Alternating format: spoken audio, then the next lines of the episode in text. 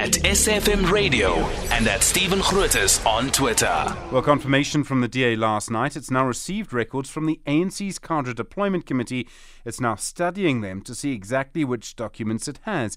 The ANC handed over the documents following a ruling by the Constitutional Court that upheld an earlier Supreme Court of Appeal ruling that the ANC must hand over the documents under the Promotion of Access to Information Act. In the past, the ANC has said it's handed over the records of its deployment committee from, as I understand it, 2018 to 2021 to the Zondo Commission. It also seems to have said it did not have records of meetings before that. Now, under the ANC's sort of convention, the deputy leader of the ANC chairs the deployment committee. In other words, it would have been before 2018 that now President Cyril Ramaphosa was chair of that committee. The DA had asked for records of all of its deploy- of the ANC's deployment committee meetings from 2013 to 2023. Lawson Naidoo is the executive uh, secretary at the Council for the Advancement of the South African Constitution. Lawson, good morning. Uh, good morning, Stephen. Thank you very much.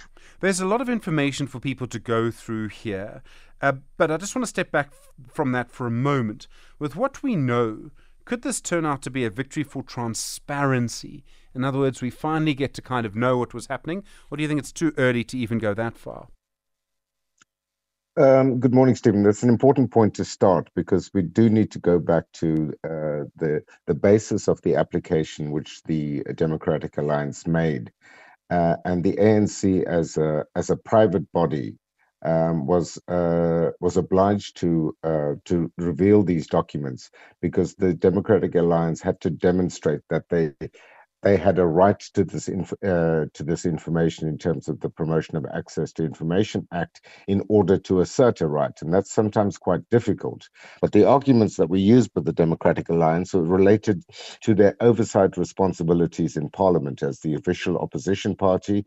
They argued that uh, in order to have proper oversight over organs of state, they needed access to these records of the ANC's deployment committee so that they could properly exercise that oversight. And they also argued that they were preparing uh, draft legislation on cadre deployment and again needed access to these records in order to inform the development of that legislation. So uh, this is a far-sighted uh, application of uh, of the Promotion of Access to Information Act, uh, which has uh, almost been forgotten because of the time this has been taken. But those were the reasons given by the High Court when it initially made its order.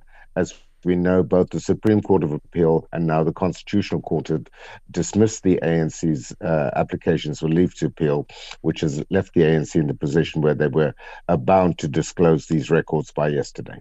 I realise the issue of cadre deployment is hugely uh, controversial. It's been a big issue for a very long time.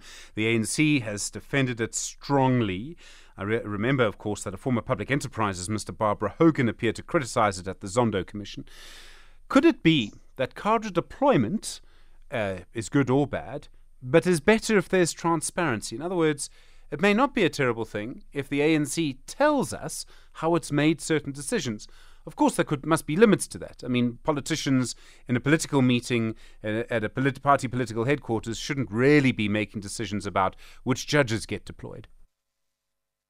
Indeed, I mean, I think transparency is important in in uh, in uh, sustaining democracy broadly, uh, Stephen, uh, and particularly in this context is uh, the you know the knowledge of the role played by different uh, stakeholders in determining key appointments in the public sector and organs of state is critically important to know whether there's been undue influence in in that process, where where the constitutional and legislative process that are set out for the appointment of uh, certain personnel in in in, in uh, certain sectors have been adhered to or flouted, uh, and in order to to ensure that there is accountability for those decisions. So transparency is critically important. Uh, and I think this is, uh, you know, the the victory that, uh, that or one of the victories that is being brought about by this piece of legislation. But we also have to accept that because it's it's a highly contested political terrain, there are huge political implications of uh, of the um, the handover of these records. If I remember correctly, the Chief Justice Raymond Zondo, at the end of the Zondo Commission, he wasn't Chief Justice then, but he, he made a finding that cadre deployment is illegal. Um, do you think that finding would stand up in, in the Constitutional Court? I mean, uh, this issue it is political terrain, absolutely. It's legal terrain too.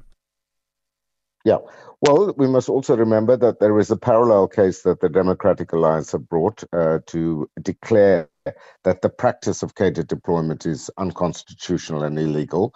That matter is still before the court, so there is no finding on that as yet. Uh, and I think that would certainly be an interesting uh, legal and political case. But, uh, you know, in terms of the Constitution itself, the Constitution clearly says that uh, nobody may be prejudiced, prejudiced or favored for a position in the public service simply because they support a political, uh, p- particular political party. Uh, but that's, you know, that, that, that, that that's the only clear provision. There are other provisions about, you know, people being appointed on the basis of skills and merit and so on.